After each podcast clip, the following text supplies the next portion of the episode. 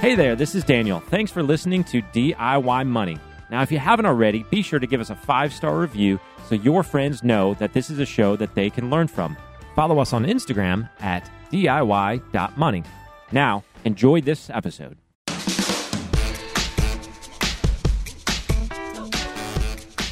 Welcome back, ladies and gentlemen. You're listening to another edition of DIY Money. DIY money. You were waiting, weren't you? I was in anticipation. It's too busy sipping my coffee. Yeah, well, tell us about the coffee that, uh, unless you're on YouTube, you can't see that you have put on the table here. These Can't coffee see it, beans. but uh, you know, I love listener recommendations from all around the country or world, but in country shipping is way better. So, uh, yeah, back episode uh, 187 on Valentine's Day. Nathan up in Seattle. We asked him if he was still listening. Let us know what coffee he likes up there in Seattle. Seattle, big coffee town. So uh, he recommended Middle Fork Roasters. Had never had them before. I went on. I got that one because it has a bicycle on it. I don't know. I this like is the bicycles. back pedal brew. Backpedal brew. It's Brazilian and um, Sumatran, I think. Way down among Brazilians, coffee beans grow by the billions, so they've got With a creamy milk chocolate like body, this combination of Brazilian and Sumatran beans creates a smooth, buttery cup. Yeah, you know what? I didn't find it very uh, creamy or buttery. It was more biscuity. but uh, then this one I really like, Nathan. Thanks uh, for pointing me in the right direction. Single Daniel. origin Ethiopian. Okay, I was Really going to say this one. You have to describe. It's Not a single origin Ethiopian. video. Has a well balanced roast with jammy and fruity notes. Most forward, fruit forward of our coffees. Has a good uh, acidity to it. I really liked it. So, Mm. uh, Middle Fork Roasters. They don't know anything about the show. We're not sponsored by them, but We they should should. Come on, Middle Fork. I think we're going to have to uh, partner with a roaster in order to start uh, promoting the DIY blend. That would really help my budget. Hmm. Well, wait a second. What? Well, if they could send coffee, because we're not going to just promote it without tasting it. Yes, yes, coffee. So And- as long as they're a good roaster and uh, they pay for airtime and send, you know, we, samples, we go through about I don't know three pounds a month in our house, nice. something like that. We got to get to the show because they are Stop not the talk. sponsoring. They're not sponsoring us. So Sponsored by coffee. bye bye. if you're on YouTube, you just saw something funny. Anyways, YouTube Usually do. DIY dot money. No DIY money on YouTube. Hey, all right, couple of housekeeping odds and ends. The tribe, psh, awesome. We're gonna call it now. I think we're gonna rebrand it from the DIY tribe to the DIY brain trust. I mean, we are dry. Like, there's people in there. There's some real knowledgeable people in there. We really kick some things back and forth. People are uh, going in with specific questions. We don't give specific recommendations uh, or advice, but definitely saying, "Hey, you know, let's talk about that." We had one gentleman. I think it was a gentleman. Eh, I don't know. Anyways, was talking about going back to school and you know what should he do save or you know borrow and so before answering that i wanted to understand the complete amount of debt because it was a three year school and that meant he was going to finance his three years of living. Hmm. And i'm sure as we were going back and forth my guess is most of the onlookers were going to assume that I was going to say something like this is a terrible thing. When the reality was is the numbers that we ran uh, ultimately resulted in about a 30% ROI return on investment assuming that the career uh, would would in fact pay and it was a nursing career Okay. uh, uh, anesthesiologist or anesthetist I think moving up anesthetist yes a nurse anesthetist no idea what that is. that they they help the anesthesiologist. okay. That's why you Uh, said anesthesiologist Yep. first. Gotcha. And so that's a pretty stable, you know, that's a pretty stable one. But anyways, it's a great it's it's been a really really good environment. Less of the motivational running talks and more of the actual financial stuff. It's good. Stop Whatever. talking about running. But that's a good example, though, of uh, in that case, the person it sounds like had a job prospect with a pretty set sort of income that, as long as they can get the job, they know the income that their degree is going to get. Whereas the equation probably wouldn't work if it was like, Liberal arts. yeah, something Working a in little a bit. coffee roaster. Mhm. No, Or like- no disrespect to the coffee roasters. yeah, there's definitely some degrees which are overpriced compared to the median salary that the, that you get coming out of it. So I also read a small article. I won't spend too much time on this, but that we are we collectively, the society that we live in, is overestimating the, not overestimating, misunderstanding uh, the real cost of college and the universities. There was a publication that talked about how most universities publish a price when in reality, after all of the, you know, breaks and scholarships and this, that, and the other, it, the average tuition is not even close to what they publish.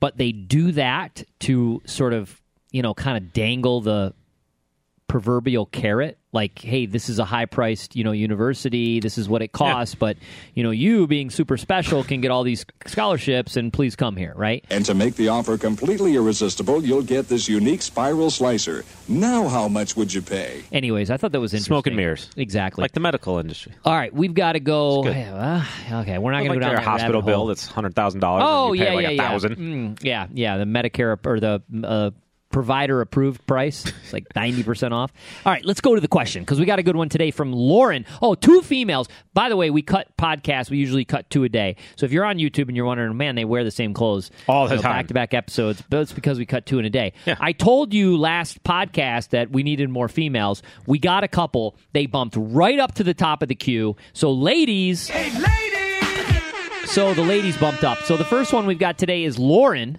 Got a great question. She's from California. We got a lot of California listeners. Well, proportionately, California's pretty large Yeah, to the nation. that's true. All right, Lauren, what do you got? DIY! Hey guys, my name's Lauren. I'm from Sacramento, California, and I'm 25 years old. I love the podcast. I'm a relatively new listener, but I've been tearing through your episodes. So, my question is how do I get into the financial planning field? Where do I even begin? I currently work for a third party administrator, so I'm at least in the finance sector, but I'm not in the financial planning field. It's been a great first job after graduating last May, kind of late at the age of 25, I know. But I'm ready to transition in my career. Can you tell me about your experience and what designations you think are worth it in your field? Thanks so much, and I look forward to hearing from you. That's great. Um, first of all, she works for what's called a third party. Well, she said it third party administrator. Third party administrator is usually hired by um, corporations who have 401ks or 403bs to handle the administration around that plan. And so she is, as she alluded to, sort of already kind of in the industry, already is in the industry, um, being involved within the third party administrator. Now, that being said, the third party administrator doesn't really, well, doesn't at all provide any financial planning or financial advice. They just sort of uh, do the paperwork, the requirements, et cetera, for a 401k plan. So I just wanted to throw that out there. I'm going to let you start with this one. I have some, I have some, uh, uh, you know, anecdotal thoughts on her situation, but you're the CFP, the Certified Financial Planner Professional. Uh, so maybe you can shed some color to begin with. Yeah, I think you know uh, third-party administration is definitely uh, an interesting and unique part of the industry. I think if you're really wanting to do financial planning and really focus on that, you sort of really need to uh, shift at some point to get experience in more of a front office uh, type of firm. That being, you know, one that really touches the retail client and actually does some of the financial planning.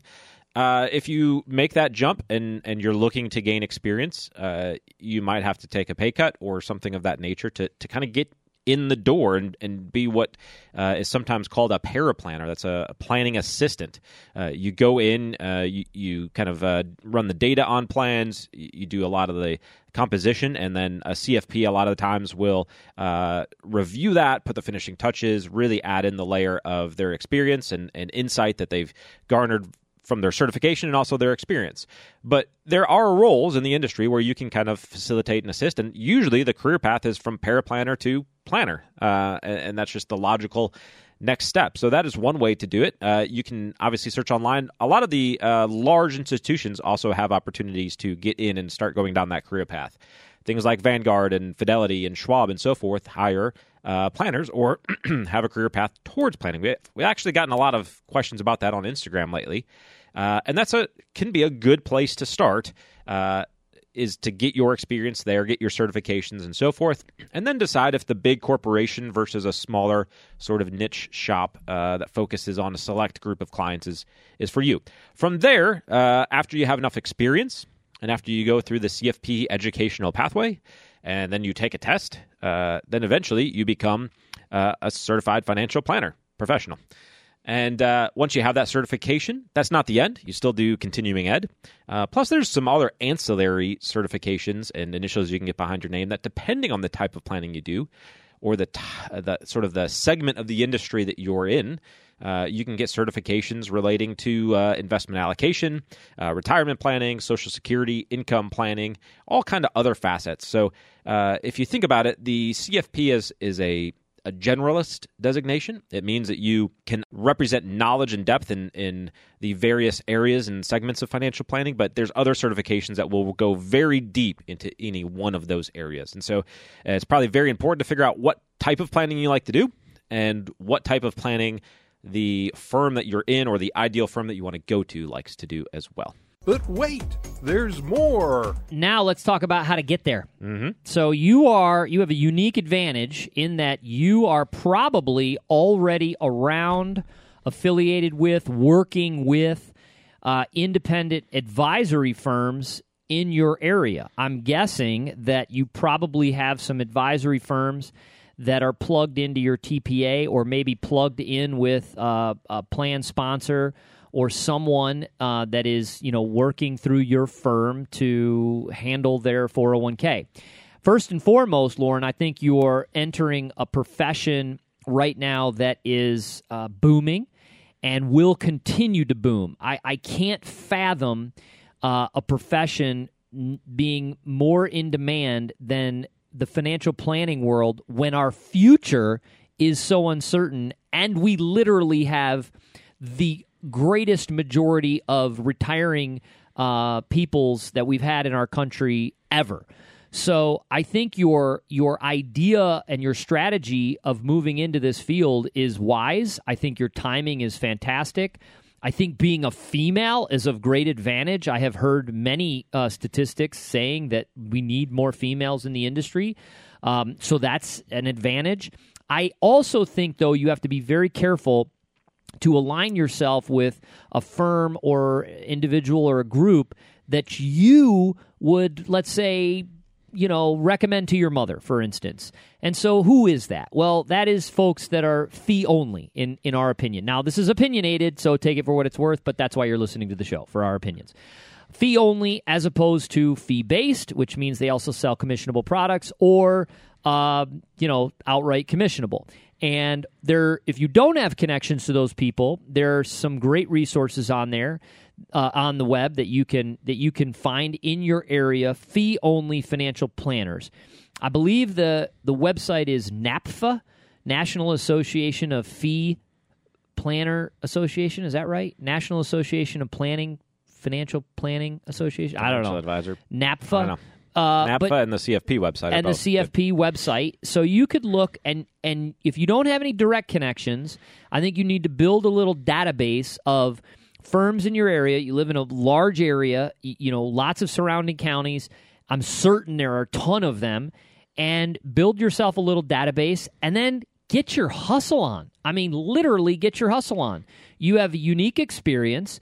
You've been working in the industry and you want to make a transition into financial planning. And hopefully you're willing to do whatever it takes to do so, which is the route Daniel was talking about, which is starting maybe even at a lesser pay, going in, maybe, you know, being in the administration department, you know, filing paperwork, whatever, helping people open accounts, and then slowly moving into a planning role. But that's the route you should go. It's networking. It's no different than trying to get into any other, you know, business. Now, from a planning perspective, I think that's dynamite. It's wonderful. I get asked no more, no less than once a week, how do I get in the investment world? And I tell people, don't. Like, forget it. Because if I were to go the path that I went 20 years ago to to create the firm we have now, there is no way I would have been able to do it today. And the reason I say that is because I was still in a day and age where you could call a person up, randomly talk to them, solicit them for their business, and I mean that, you know, solicit literally like, "Hey, I'd like your business." And nowadays, that is very, very, very difficult to do. So, people in the investment world that want to go the investment route, I encourage them to sort of go the same route I'm talking to you, align with another firm, you know, start at the bottom, you know, somebody that's already established, etc. But going out and trying to, you know, kind of develop your own book of business right now in the investment world, forget it. I mean, I just Ugh, no way. Anyways, I think it's wonderful, Lauren. Do you have anything else to add to, to her question?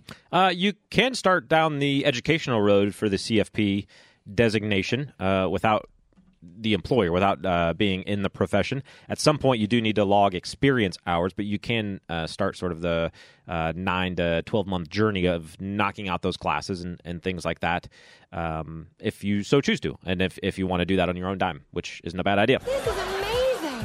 This is amazing. We're not done yet. I wish she was closer. We would say, hey, come intern, even though you're 25, start interning with us and learn how to become a planner. We would teach her. She would be wonderful. I've never met her, but I bet you she's great. But she lives in Sacramento, and we don't have an office there. We Yet. do not. Yet is the proverbial word. Yet. All right, Daniel. What else? How's Insta? Insta's good.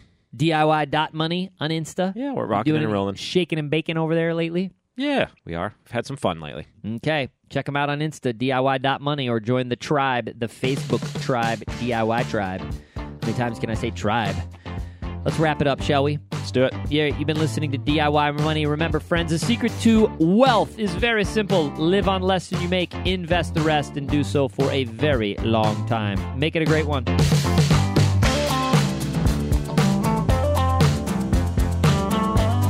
Thanks for listening to this episode of the show. If you want content delivered to you regularly, be sure to follow us on Instagram at DIY.money. And if you want your question aired on the show, be sure to send that to us and you'll get a $25 Amazon gift card.